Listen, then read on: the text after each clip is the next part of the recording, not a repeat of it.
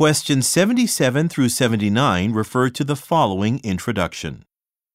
I'd like to inform everyone that our Dempsey's branch has a new supervisor, Sandra Roth.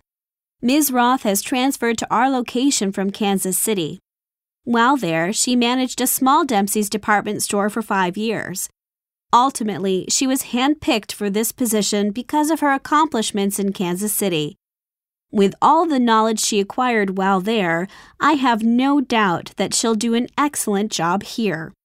Now, in order for her to get to know you all better, I would like to hold an informal meeting after the store closes today. The meeting isn't mandatory, but please attend it if you can.